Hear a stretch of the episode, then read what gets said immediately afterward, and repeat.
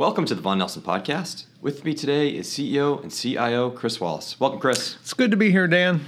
Well, Chris, uh, the Fed met yesterday, um, and you know, as widely anticipated, we saw a 75 basis points hike um, in an effort to, con- you know, the ongoing uh, combatant against inflation. Yep. Um, so now I'm looking at this, and it, it appears now we are now at the highest fund Fed funds rate that we have seen since 2008. Um, do you think that they've done enough at this point? Is that enough? Are we at a high enough level to bring inflation back? Yeah.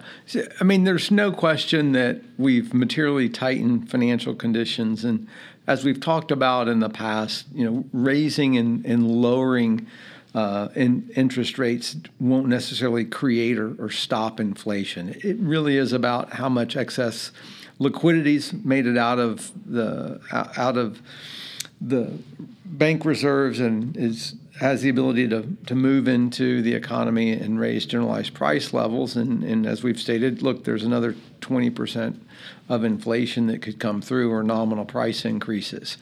Um, I think the Fed could stop what it's doing, and given the level of rates, it would and the level of damage that has already been done to the housing market and what we'll we'll start to see play out through commercial real estate and tighter lending standards and, and higher refinancing cost, it would slow down and the recession in conjunction with the global recession would slow down growth enough that exiting 2023, if not sooner, we would be at or near the, the Fed's target. That said, I don't think that is the Fed's objective. The Fed's objective is to get in, interest rates low enough that the U.S. Treasury is solvent while it's financing our deficit spending. And they need interest rates to get back or below 2%.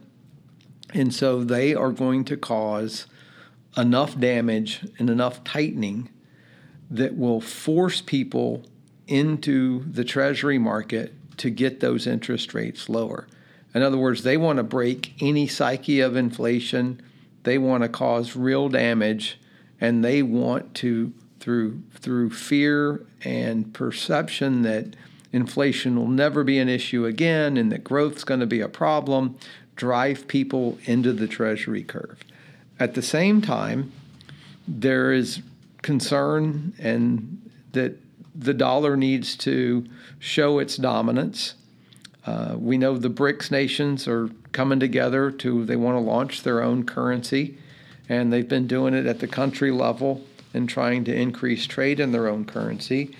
And the U.S. dollar is a is a very material portion of the U.S. U.S.'s soft policy and its power, and um, they want to reserve, you know, kind of re-exert that strength. So damaging foreign markets, inflicting pain on what they believe is geopolitical adversaries is a component of this. Uh, they certainly know that by inverting the curve, it will disintermediate uh, financial lending and cause a slowdown in financial lending. So, look, unless something breaks materially, I don't think they pivot soon. And it's it's really less about the level of rates and more about uh, letting what they've done play out. So I, I really think any shift in the Fed is going to be directed by what breaks first. Do we break the U.S. Treasury market first? Do we break our U.S. capital markets first? Um, eh, or do we break foreign currency markets first? Where, is, where are those breakages going to occur?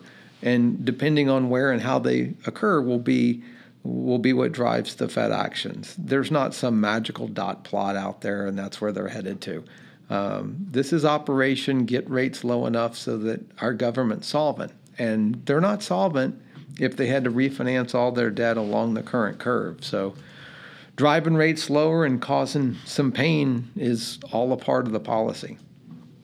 Uh, one of the comments you made there, you're talking about um, concern over the U.S. dollar needs to show some dominance. Uh, as I look at the market today, perhaps the only area displaying any strength is is the U.S. dollar.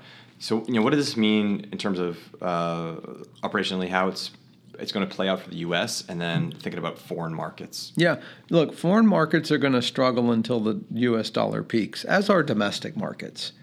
We are intentionally, as we've said, liquidity and the expansion of liquidity is what drives asset prices higher, whether um, whether it's a you know a fixed income security or an equity or a commodity, and they are as they should be trying to reduce liquidity.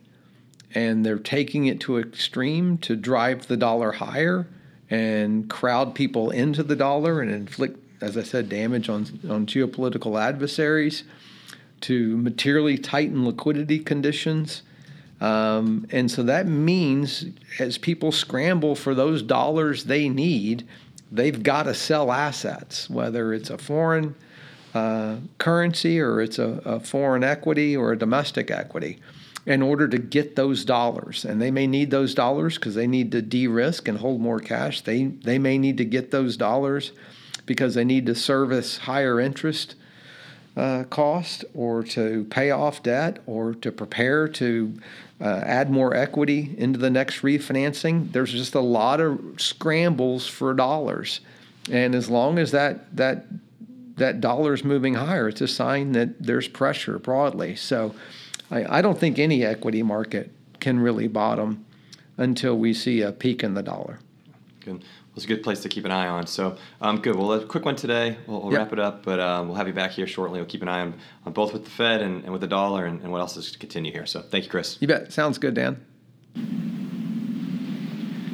The views, information, and or opinions expressed during this podcast are solely those of the individuals involved and do not necessarily represent those of Vaughan Nelson and its employees. Vaughan Nelson does not verify and assumes no responsibility for the accuracy of any of the information contained in the podcast.